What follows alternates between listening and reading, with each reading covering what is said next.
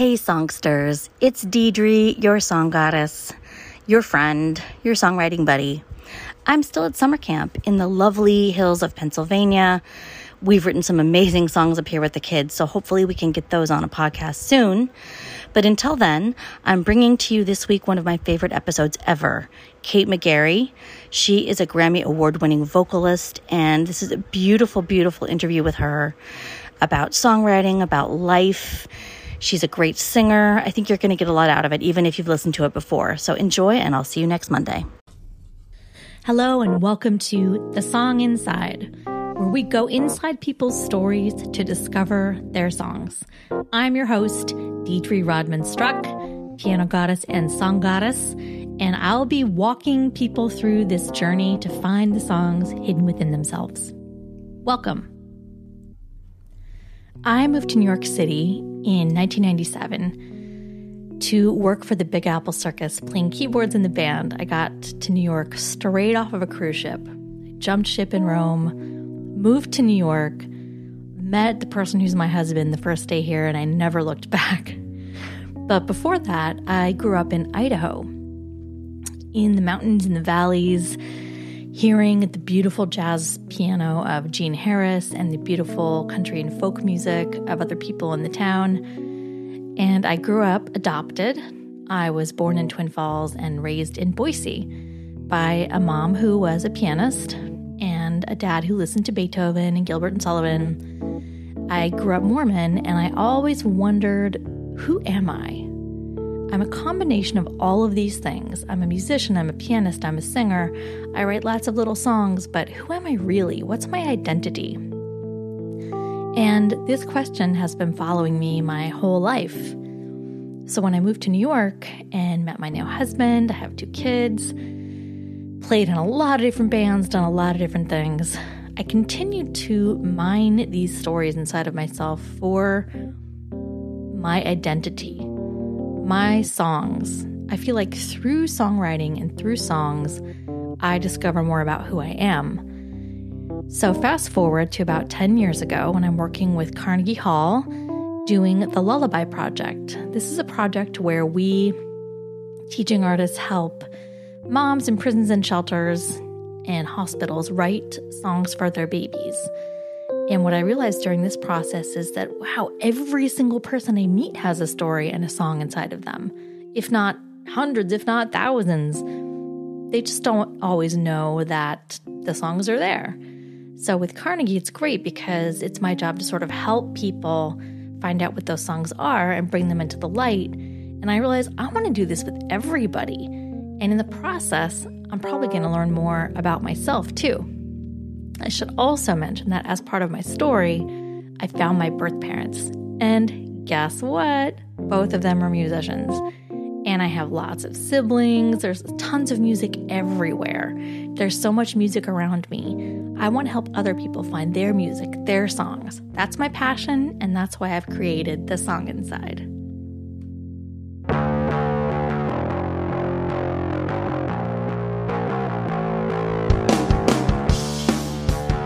Hello, everybody. Welcome to The Song Inside.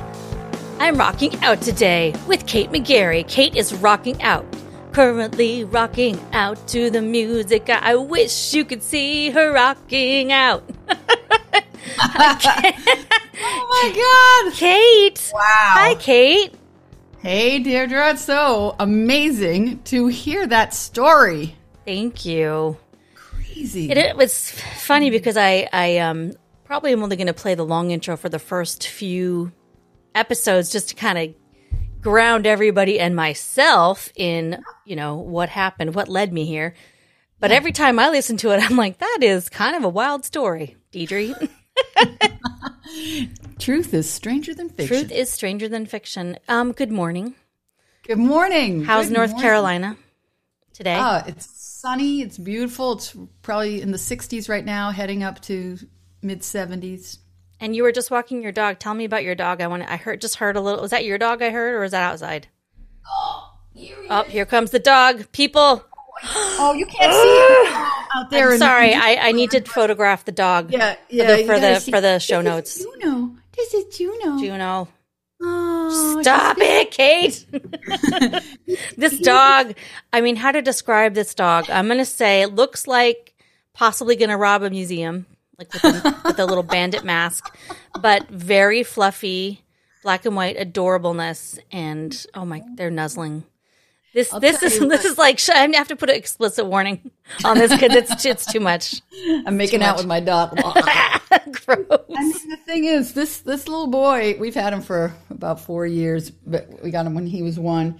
He is so much a part of our lives now. Like whenever we're performing, whether we're on, you know, wherever we are, he comes to get his space so he can sit and be in part of the performance. And he always knows, even if we're streaming, live streaming, he's like. He comes and he starts stamping. He's like, and looking up, and we're like, oh, right, here's your blanket, you know. And then he'll he'll sit there and just wow. be part of the vibe. I, I wonder if he's the- a reincarnated soul of somebody. I don't know. I think so. I think he is. He loves music. He just loves. He's so it. chill just sitting here. I feel this is mean to people listening because it's an audio, uh, you know, platform, but uh, where they're being denied. They're being denied. He's a little uh, Shih Tzu um, Lhasa Apso mix or, or something like that. I don't know. We, I'd like we gotta... to buy a vowel, please. I'd like to buy a vowel. Uh, so, so we. This is not a dog pass podcast. Sadly, one day it was just. I happened to see it on Craigslist, and they they were like, "This dog has to go right now." So that happened to my cat. Actually, we were. I, I had had two cats, and they both. Passed away, and then about a year later I, I found myself I lived down the street from the animal shelter, and I was just kind of like walking by all the time. I was like, I think I'm ready. And then somebody posted that their nanny had to move and had to get rid of a cat, and I was like, well, maybe we'll just go look at the cat. It was New Year's Eve, and Ben and I and the girls went to, and I saw that the lady had the the box, like she was going to take that, like that cat that was going to be that cat's last wow. day. Wow. And Ben just said, we're going home with a cat, aren't we? I said, yes, we are, honey. We are. You picked the right man. That's all. That's well, what so did you. I feel like th- it's a so much of, of partnership is just picking the right person. That's the dumbest cliche I've ever said. I feel very lucky, especially in times like pandemics or, yeah. well, any times really. It is true what they say. Laugh together, cry together, all those things. Yeah. Yeah. Uh, so, um, songs, song inside. Mm. Song inside. Song inside. I have known you for a long time. I have known you. Was it ninety-nine? nineteen ninety-nine, wow. I think was when we met. I think so. When and, I first got to New York. Yes. I've so I've known you as a, as a songwriter, mostly as a vocalist, but I, what I have known. Is that when I've heard things you've arranged or written, it's one of those things where I really, um, my energy level, like zipped over to your energy level, and it would grab me. And I was like, I want whatever that is. And um, I appreciated something that you wrote in, I was reading your liner notes of your latest project, and that was that you don't write a ton of songs. And I really appreciate that because I feel like living in New York and being amongst composers and songwriters, it's so easy to have this fear of missing out, and everybody's writing all the time. It seems like it feels right. like everybody's writing all the time, and probably they are. I don't know. I mean, I don't know what they're doing, but that was how it seemed to me. And I've never been one of those people that just writes all the time. It would take me, I think between my first and second album, there were maybe two or three years, and then there was another two or three years, and then even to get the ten songs for that third album, I feel like I was getting ready to record. The third album was a duo album with Steve Swallow. It's a piano and bass. Like, how hard is it to write for that? Like, not that hard, seemingly, but to get, he was coming to record, and I didn't even have all the songs. You know, I just was, it's hard. Yeah. So talk right. to me a little bit about your songwriting, and well, specifically, how do songs and songwriting, how do they help you in your life? Mm. Wow, beautiful. First, I just want to acknowledge and say thank you for creating this little platform for people to dig in and share about their process Um, it's a very rare thing where somebody's asking the kind of questions that you're asking, and um, it, I just I really value that, and um, look forward to you know meeting your the audience that also will come for that, because I know that's something a lot of people care about, but it doesn't get much airtime. Um, just in general, this this whole aspect of art artistic process. Um, uh, for me, the songs are like a, they're usually like an answer to events in life, and they're like a gift from, usually it is something that's really trying or or difficult that happens, and um, and then, you know, if I put myself in the right situation where that where there's something can come through about it, then sometimes I get a song, and that's really nice. Um, and then if I'm lucky, also the song will can capture the nuance and the magic and the transformation of that event. Um, yeah. So that's Do you what, find that yeah. when such events are happening, is it like a line that jumps out at you, or is it I feel something and I just need to sit at the instrument or the whatever? Yeah, I think I think lines start coming to me. Um, when there was a there was a point after my my um, first my dad passed and then my mom passed oh. uh, within a year they, they of each other, right around Easter, um, and and the the idea of the, the from uh, Kahlil Gibran's um, poem about parents and children and how children are are you know, the parents are the bow and the children are, are the arrows that go forth from them. And that, that idea turned into, uh, you know, a song um, or a part, you know, as part of a line. Um, and and from there, also, I was just contemplating my, because I was with, happened, had the great fortune to be with my mom um, oh. when that was, when she was passing. It was actually, but it was over the phone, but I was there. Yeah. And, my, and the rest of my family was there with her. And she was doing that breathing that was happening. And I thought of the way that she had, she had brought ten children into the world, and that laboring, and this felt the line, you know, mother labors in reverse, because I, I felt that here she was doing that, you know, this breathing that she, but she was birthing herself back into, um, you know, uh, the unknown into after this, whatever that is. And so sometimes those parts, you know, a part um, comes out, and, and then the song starts to, you know, come around it. I've never um, been with anyone as they've passed, and I've heard it can be a, a beautiful thing to, to witness. It's hard to imagine witnessing the person that brought me into the world leaving the world. Mm. Ten yeah. and ten, like you said, ten children. I, and that idea of laboring and then taking that breathing and going out, that sounds like an incredible gift. Hmm.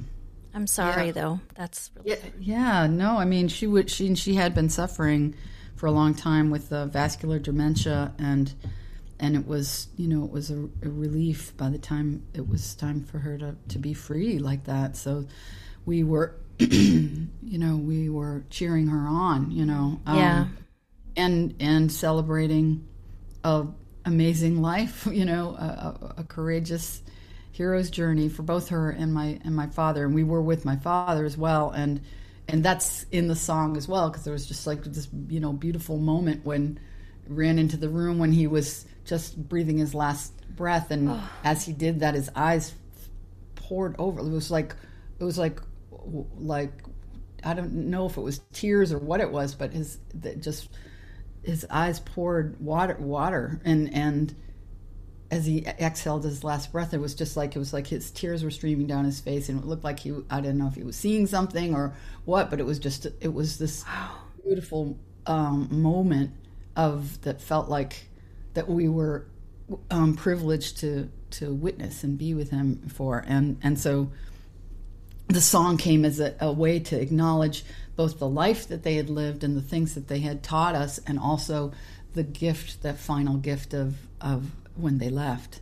Um, so that, I guess that's a, that's one of, you know, it's a really strong um, composition for me in terms of just being rooted in my, in my, um, you know, story in my yeah. life and whatever it's called. What composition uh, ten, is that? ten Little Indians, because um, oh, wow. there's ten of us. Yeah. And oh my gosh. To sing that song. I know that's now, that's not, that's actually probably considered a racist title, but um, anyway, I didn't and, mean it. I know. Um, what album is that on, that song? It's on, um, uh, that's on a, my duo record with Keith, um, that was a, a live concert. Um, yeah, so okay. the, it was a live concert. It's called Genevieve and Ferdinand. Okay, I'm definitely going to check that out. Yeah. Oh, boy. Um, thank you for sharing that mm. and being so vulnerable with that. Mm. It is funny when you're describing that, my mind keeps thinking of, of birth. It's so interesting, death and rebirth and death and rebirth, because when you were describing those last moments, I strangely was thinking of the birth of my kids, in which I had decided, and this is like no judgment on anybody's birth plan, process, whatever, but for myself, like I'll take, you know, if I even slightly get a headache, I will take something. But I didn't want any um, meds for my birth. I want births. I just wanted to be really, I just, this is, and people who know me are probably like, what? You're such a wuss. But I wanted to be present in the, and it, I felt like pain was not the right word. It just yeah. wasn't the right word, but I just wanted to be present and like feel my aliveness. Like mm-hmm. I wanted every molecule of me to just be in that moment, and then just to have that experience, go through all this stuff and then realize, whoa, this is insane. Like I, I grew a human inside of me. And I pushed that human out, and now there's a human. It's like just that moment. Like there's no way to des- to describe it. There's just the miracle of life, and the mir- the cycle of life, and the miracle of, of death, and moving on. And yeah, yeah. I feel they're like so related, right? They're yeah. related, and I feel like as artists, we're so lucky in a way because we can s- see those and experience those. And then, well, sometimes I feel very tortured because of it, because then I'm like, something wants to come out and I have to get it out there. Yeah, um, yeah. But other times I really struggle to, to write songs about it. Yeah. Part of what I'm wanting this podcast to do is to help everybody know that they're songwriters. Um, mm. You know, they don't have to have trained forever and ever. Well, but then if you have trained forever and ever, you just have more tools at your disposal. But I think these powerful life moments, um, there is music sort of inherently within them. Yes. And whatever you can pull out is is a beautiful thing. Yeah. Oh, um, and I, I don't think it's just like huge life and death, death stuff either. I think that going from darkness to light, or, you know, from falsehood into knowledge. There's so many examples of that, like going from a lie to a truth, or going mm-hmm. just any sort of recognition that can be a song too. And yeah. so I love that when I asked you to send me a sample of a song that brought you from like quote unquote darkness into light, you oh. actually sent me a song about revenge. Yes. Losing Strategy Number Four. So talk to me a little about, about that song. Why did you send that song? Um, I just think it's it's a it's a, it's a really important song for me, I guess, in my life. Um, I think it was it was during a very challenging time, and um, where I was really going through a lot of um, growth and upheaval, and I I um, and healing, and et cetera. I had had well, I won't get into it, but I. Um, Are you going to be mad I, at me if I ask you to get, get into it? You don't have to get you, you well, don't have had, to get into it. I'm just I had, had a vocal cord injury. I'd had vocal cord hemorrhage, um, and uh, and you know, over the, the year that this was taking place, I I had to restructure a lot of things in my life, um, I couldn't, you know, teach or sing and or speak. I was working on it like an iPad for, you know, the better part of nine months. And I kept re-injuring and re-injuring my voice. And what it was really, there was a lot going on in terms of that I was actually trying to find find my my voice. It was like I had lost my Ugh. voice in life, in my lost my way, and and it was showing up in my voice, you know. And so um, so I had to uh, I had to learn how to speak all oh over my again. Gosh, and like, Kate.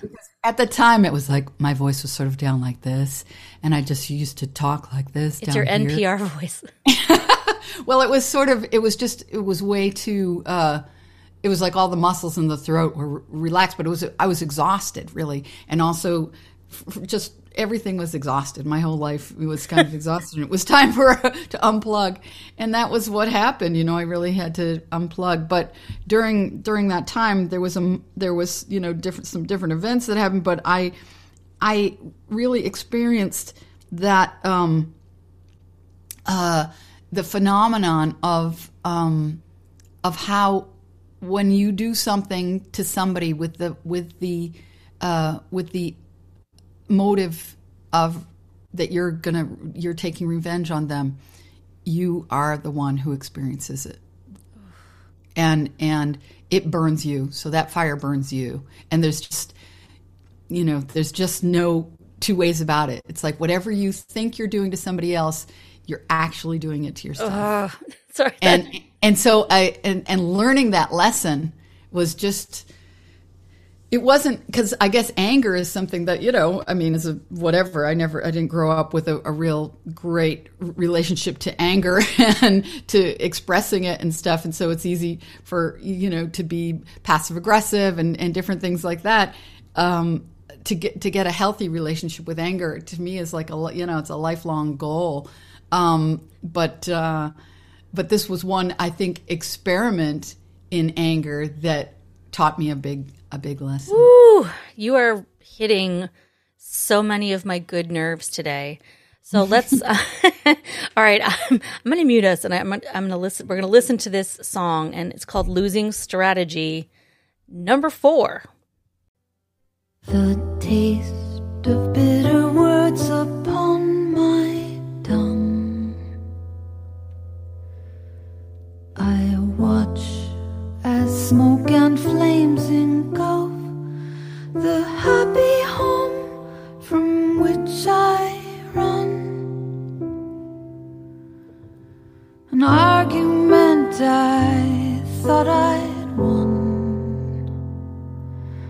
Oh, revenge.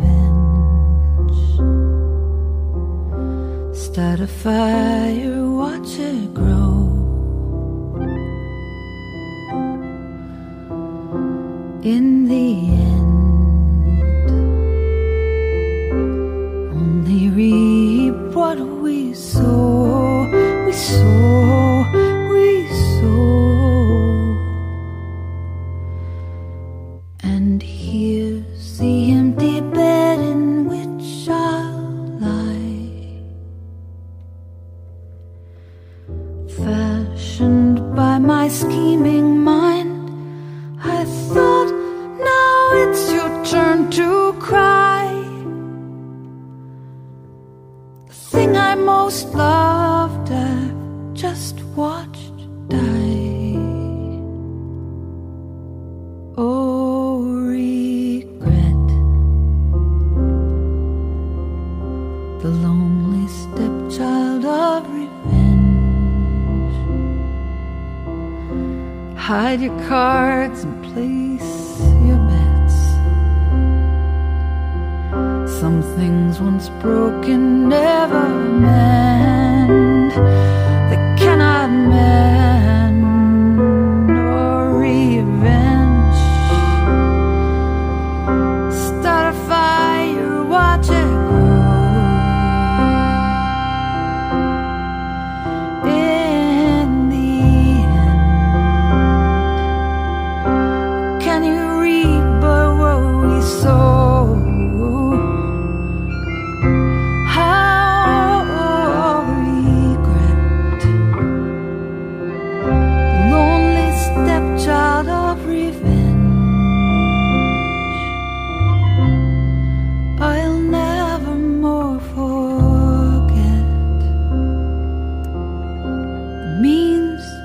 justify the end, the end, the end.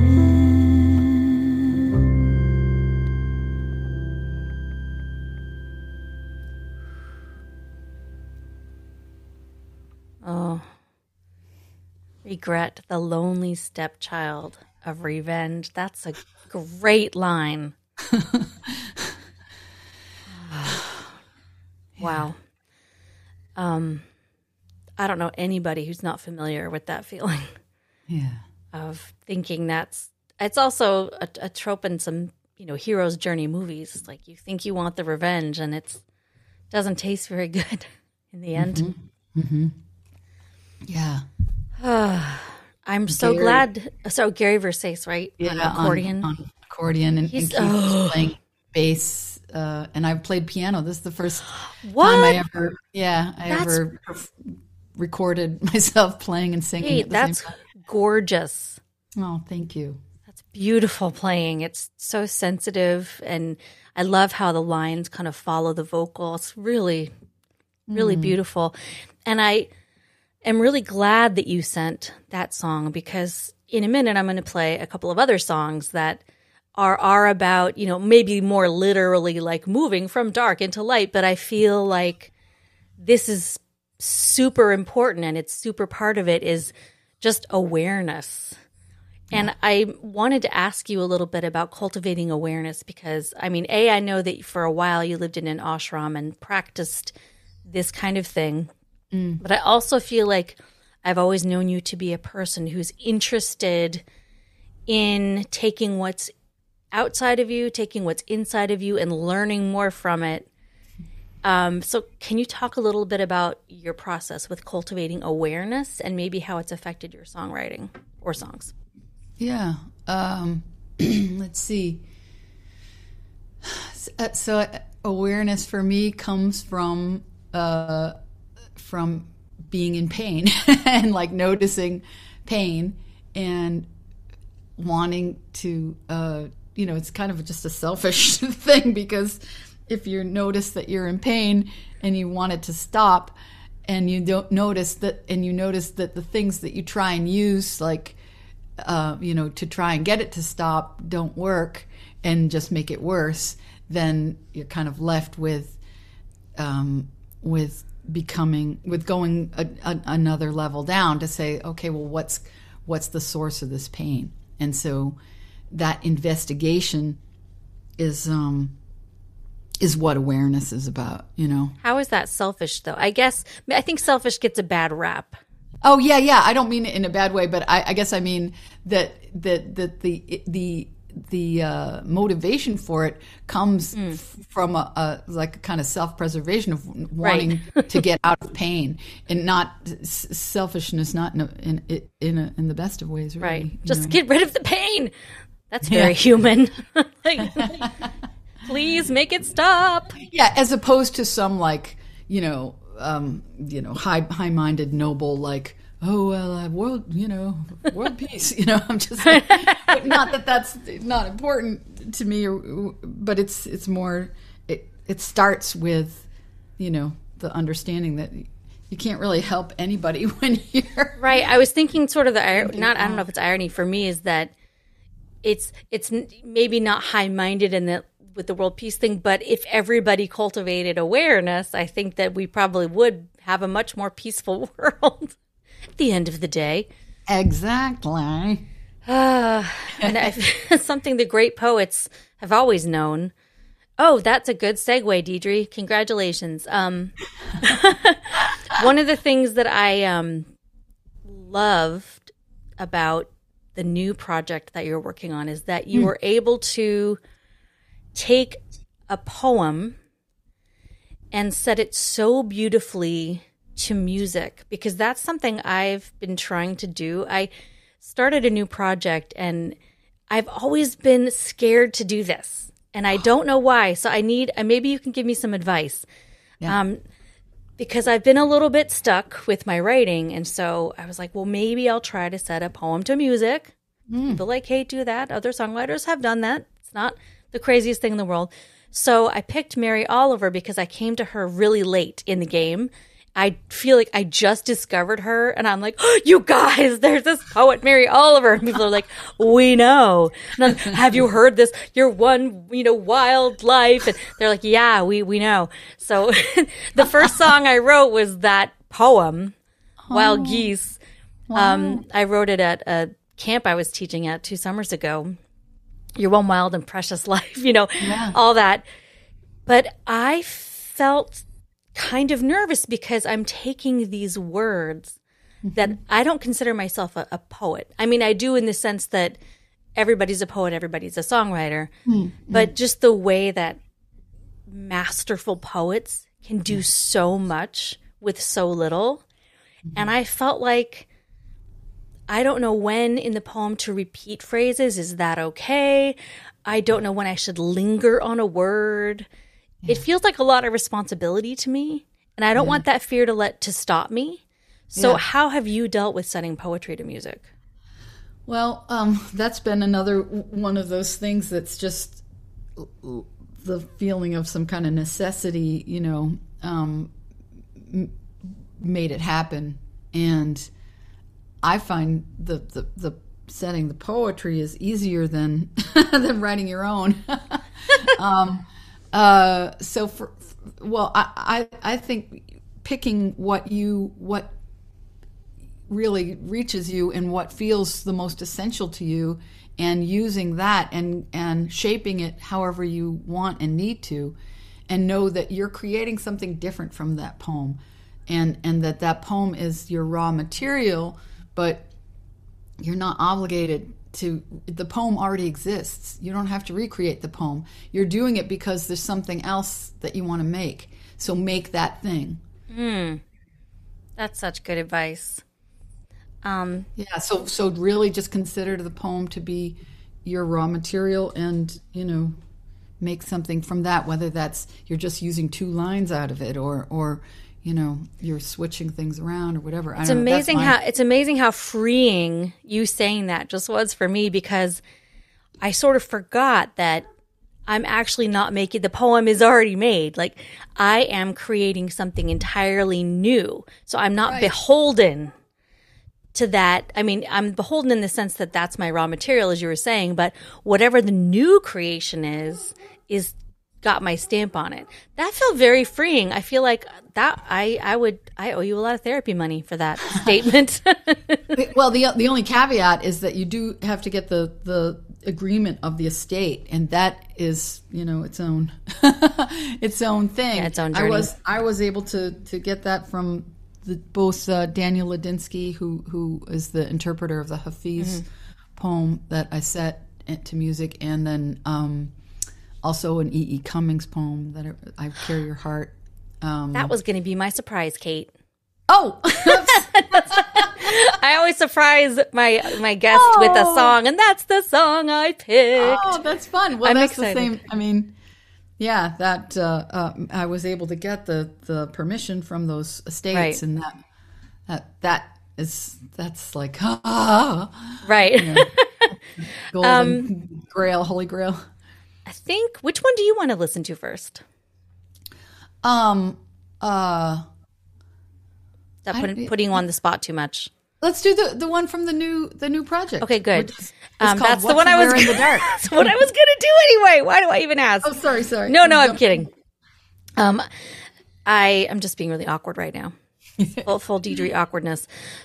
But before I play it, I do want to ask. I love the title, "What to Wear in the Dark."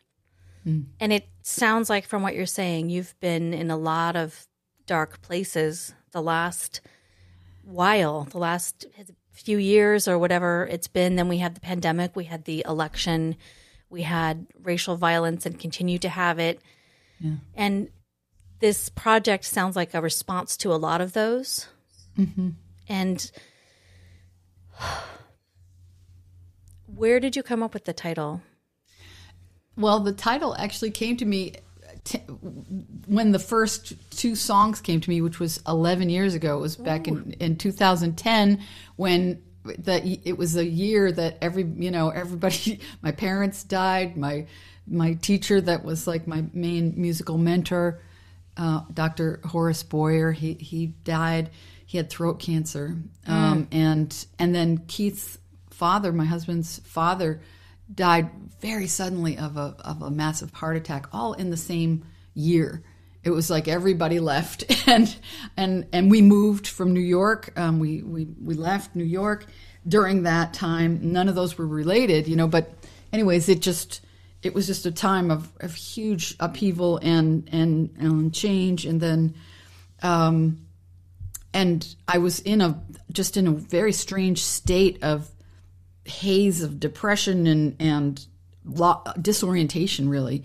And the um, and some of these songs started to come to me, and then um, and the arrangements started to come, and I was just sitting at the play- piano playing these lines over and over again, and finding, you know, um, ways, you know, out of that of that.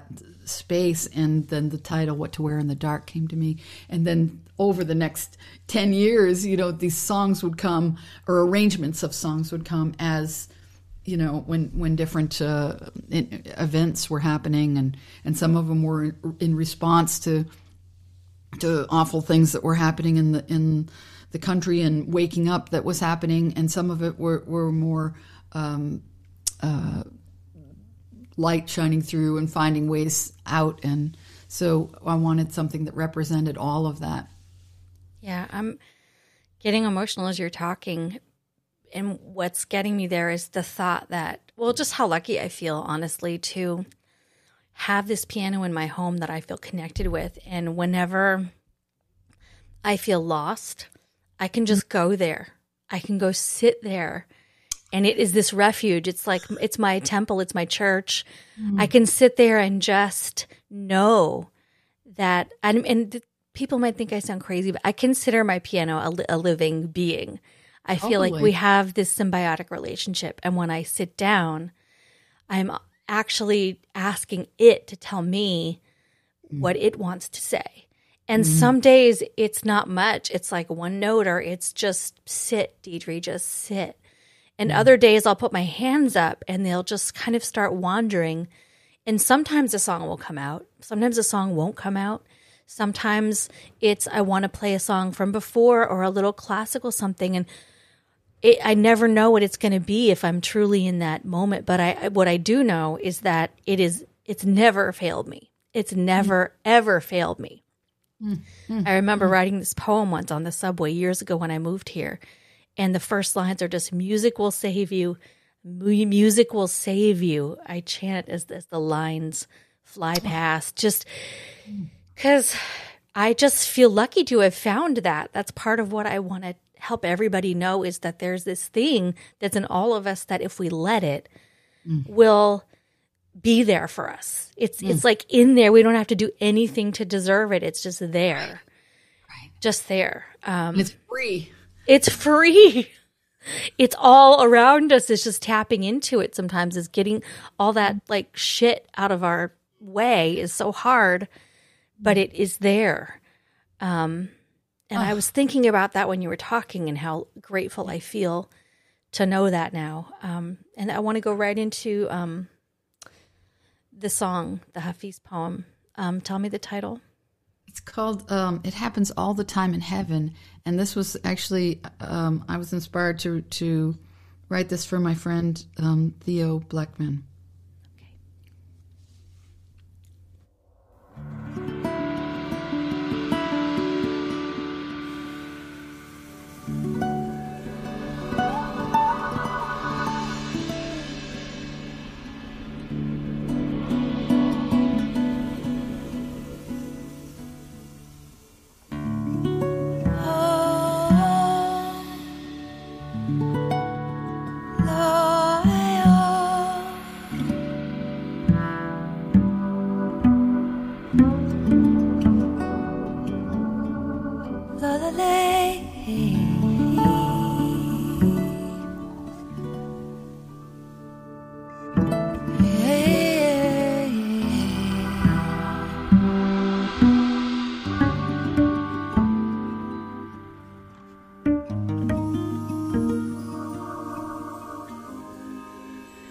It happens all the time in heaven.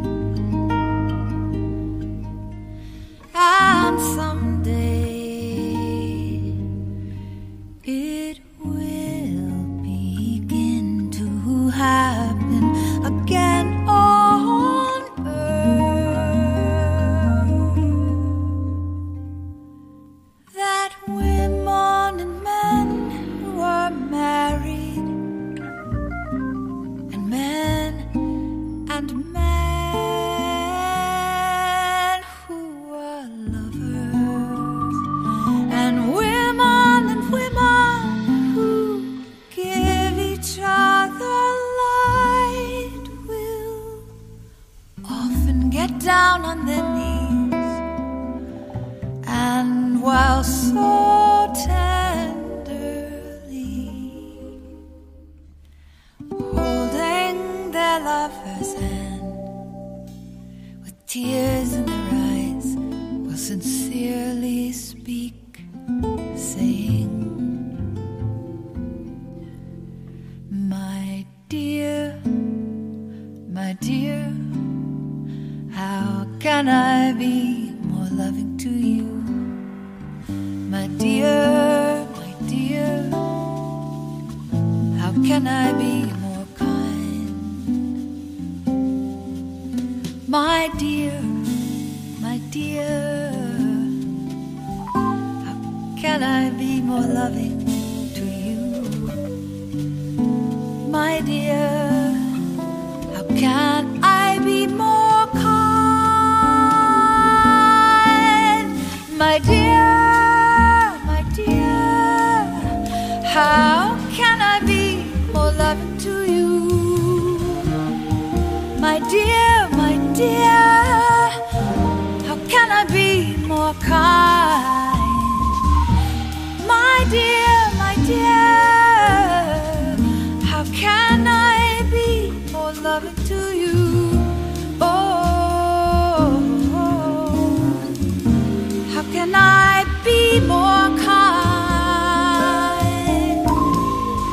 My dear, how can I be more loving to you? Dear, how can I be more kind?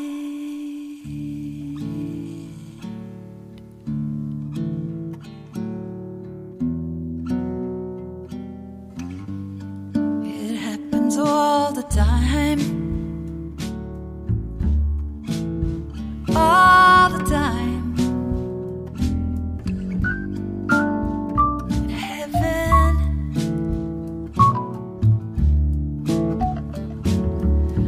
Someday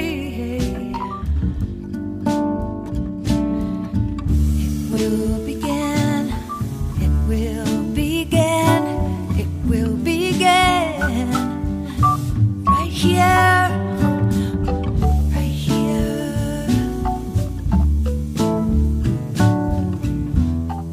It will begin right here, right here on earth. It happens all the time.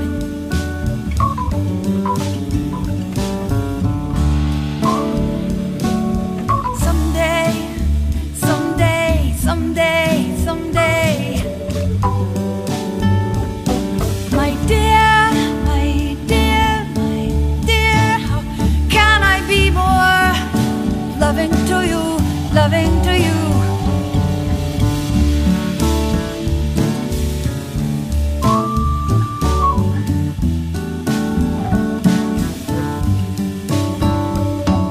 Oh, oh, oh, how can I be more loving to you?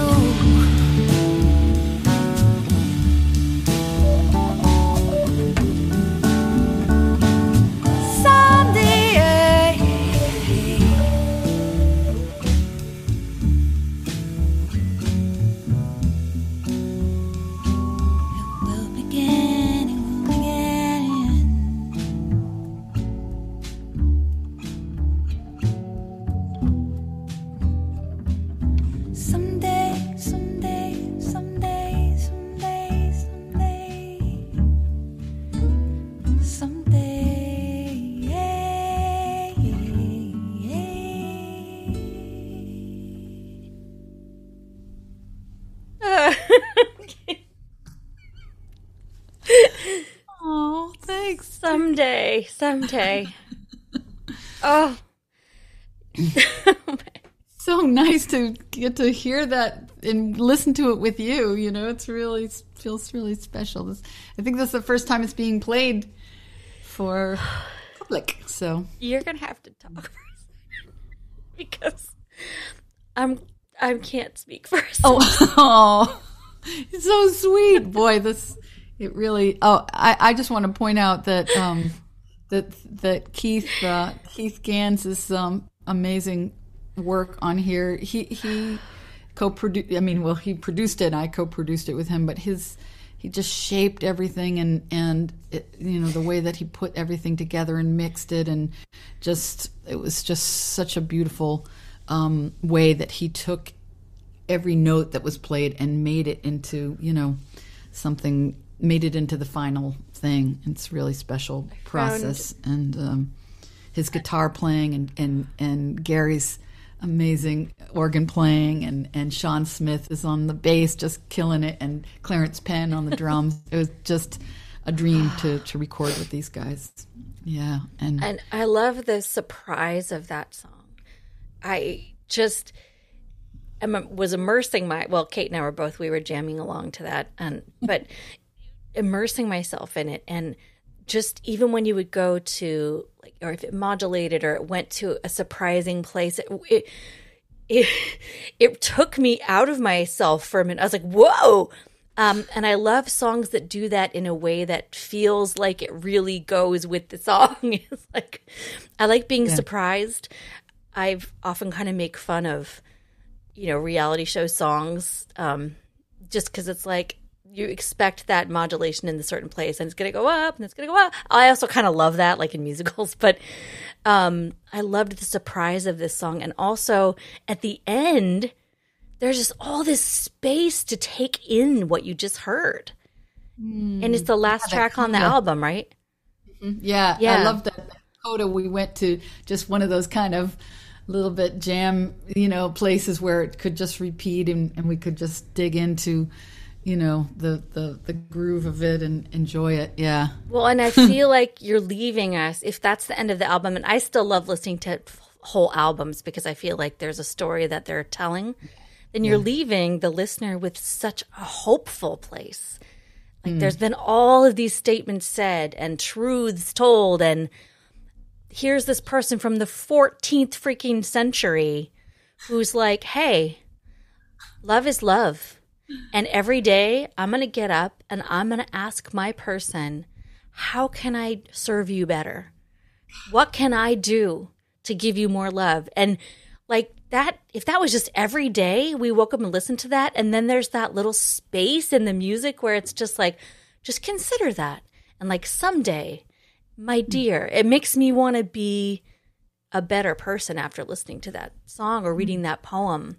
Yeah, I just yeah. want to go to my kids and to Ben and my friends and say, my dear, like, let me get on my knees and just ask you how I can love you better.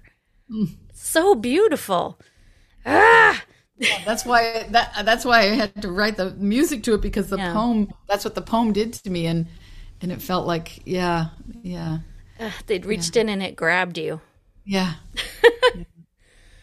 uh, when when will um, the general public be able to hear this beautiful piece of work? We don't that have you've the done? exact release date, but it's the end of July. Yeah, end of July or first week of August. So either one of those okay. weeks. Well, that's so. going to be a beautiful thing for people to have in the middle of summer. Mm. I, mm. I feel like for myself, summer might be a bit hard actually, because I have now figured out how to exist in this world, and mm. the world is always changing, and the country in New York, it's like they've just announced that New York is opening on July first, just wow. like opening wow. and I am having a lot of feelings about that. I'm excited, I'm I'm nervous, I don't know how to navigate this new world we're in, yeah and I think it might be a bit of a bumpy emotional road. And I love that this album is going to arrive in the summer so that if people need something to help them weather all these feelings, they can go listen to this music. Mm, mm, thanks. Thanks for that. Yeah. yeah, we're looking forward to sharing it with sharing it with as many people as possible. I know. What's it been like? Um, I'm always, I'm forever curious about this. Collaborating with your actual partner, mm. how does that? Yeah, I, I mean, I've always really envied people that had that, and also said, like, I don't know if I could do that. Yeah, oh, for it's it's it's an interesting um, thing. It's it's we both have the similar um, tastes, and that's the saving grace, is that we both have the same kind of, like, even though my, you know, visions or whatever, my my narratives are what are, drive the arrangements, and they drive um, the the vibe. Keith, um, he, he joins with that, or he, he understands it, or he he shares it in such as a, a, a you know nuanced degree that he's able to, you know, h- help me translate things into sound, you know what I mean? Feelings into sound. And that's why he's just, I'm just, you know, so, so grateful for, uh, for him, you know, cause I can do a lot with my voice, you know, for translating feeling into sound. And I can do a little bit, uh, you know, with piano in terms of like coming up with what are the, some of the, the, what are the arrange, you know, how do I want to arrange something, and, and what are some of the things that I'm thinking. But then when it comes to translate it into performing it, he takes, you know, what the things that I've played and that I've showed him or whatever, and then he translates it into, like, when he plays it on guitar, it's like a full band. You can hear the mm. drums, you can hear the bass, you can hear, you know, he orchestrates it. Ah. And then he also really helps, um, helps the band be able to translate it for me, and and and find that magic space where everyone's playing their own, what they they're feeling, but we're all sharing in a particular kind of vision, so that we get a similar result, rather than everybody being off in their own yeah. you know world with the sheet music, you right know? And you can you can hear that coming togetherness in the music. I was just thinking as you're talking, actually Ben does do that for me, because we met at the circus. It was my, you know, he was the, I called him my sound bitch. he was, I, was, I was the keyboardist, and he was like the, you know, the tech. And so yeah. he had to do what I said. Um, but, and, and then years later with my jazz quintet, he, he would, he was the road manager, and he did the sound, and he helped me set up this and what to buy. And so he, he is, he does help me with my sound. Yeah, um, yeah. In so many ways. I just had never thought of it like that. Mm-hmm. But he mm-hmm. he is he does help me sort of strip away things to find my voice, and how my voice can be represented in different ways in the world. Mm-hmm. Um, ah, we're lucky.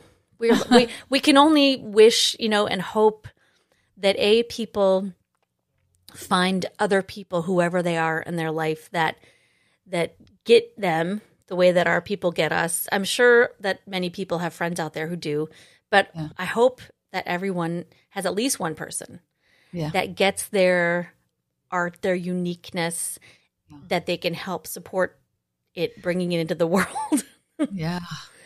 Um, and also that everybody remembers that even if that person isn't there right now, you know, there's, there's, support. We're like, we're here. We love you. We support you. And I didn't meet Keith till I was forty.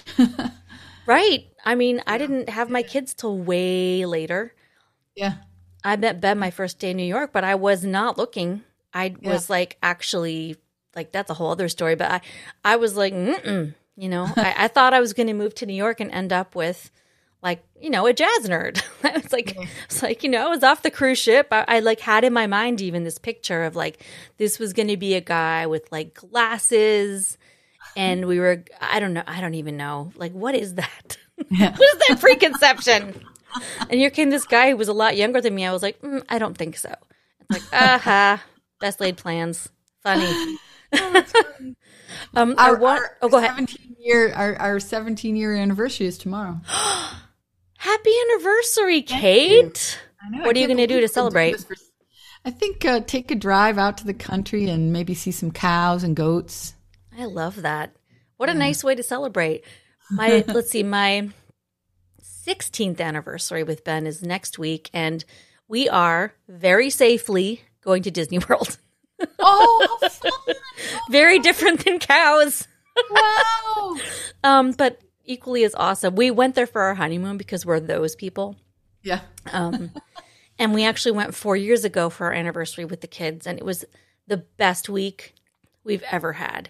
Uh, um, and they're still there being super strict, super safe.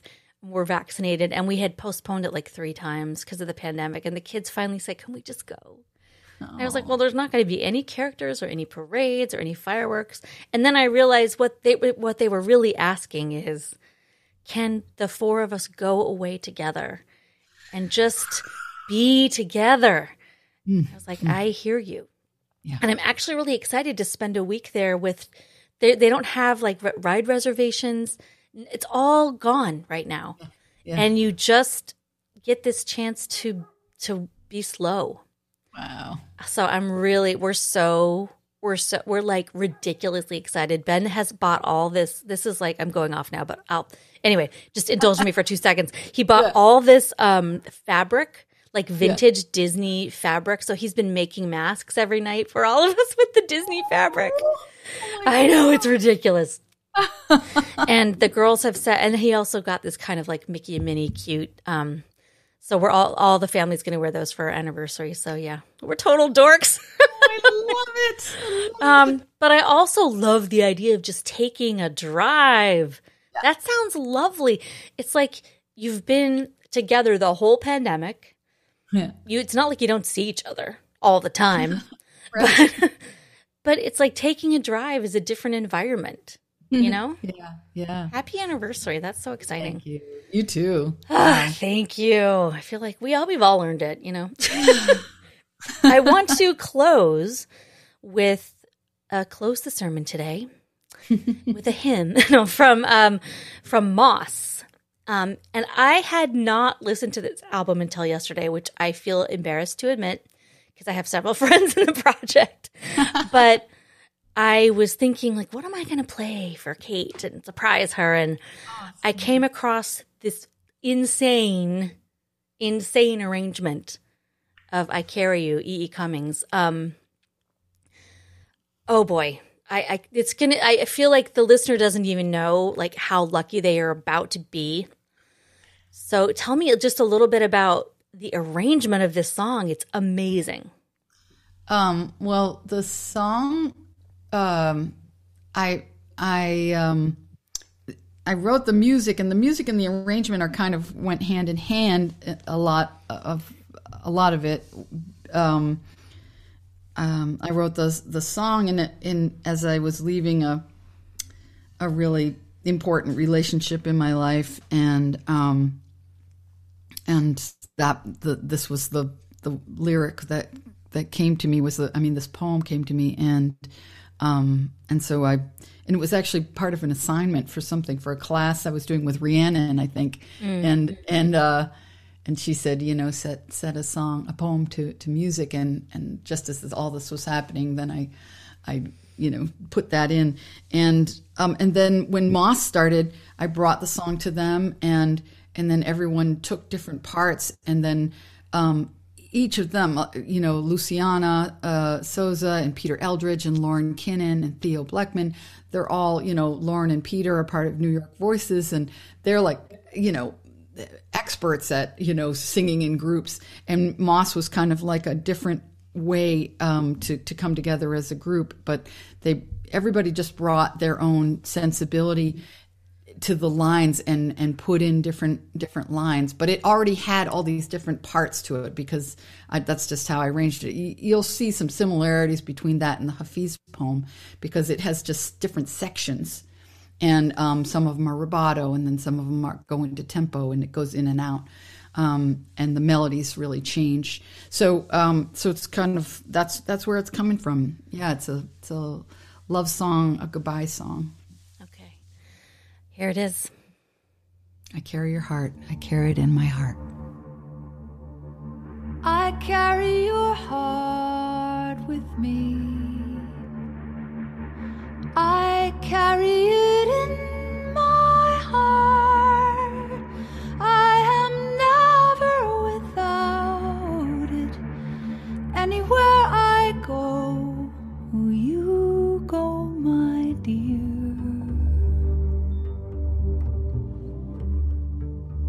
I fear no fate, for you are my fate, my sweet. I want no world, for beautiful you are, my world, my true. And it's you are whatever a moon has always meant, and whatever a sun will always sing is you. You are whatever a moon has always meant, and whatever a sun will always sing is you. You are whatever a moon has always and whatever is will always sing is you. You are whatever a moon has always been, and whatever a sun will always sing is you. You are whatever a moon has always been, and whatever a sun will always sing.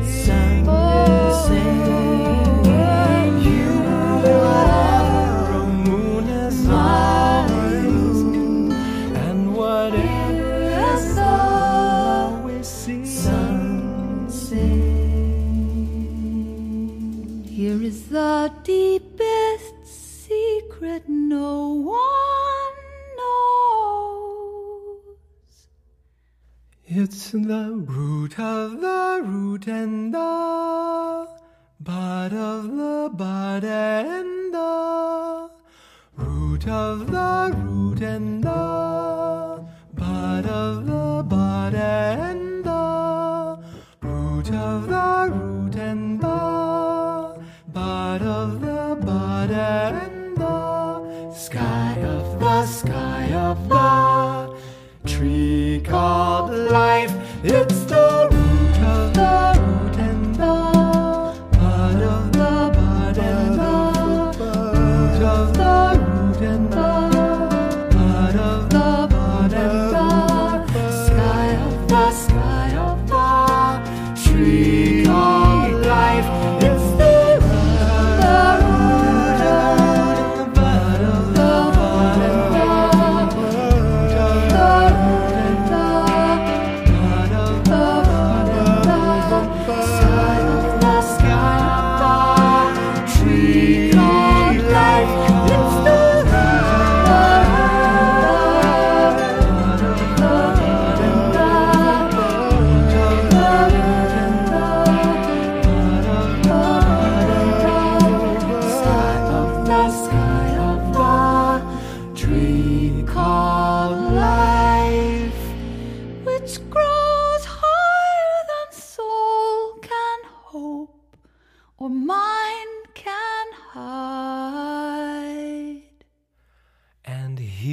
The wonder that's keeping the stars apart.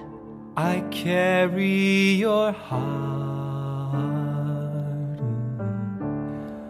I carry it in my heart. I carry your heart. I carry it in my heart. You, I carry your heart. I carry it in my heart. You are whatever a moon has always meant, and whatever a sun will always sing as you. Always meant, and whatever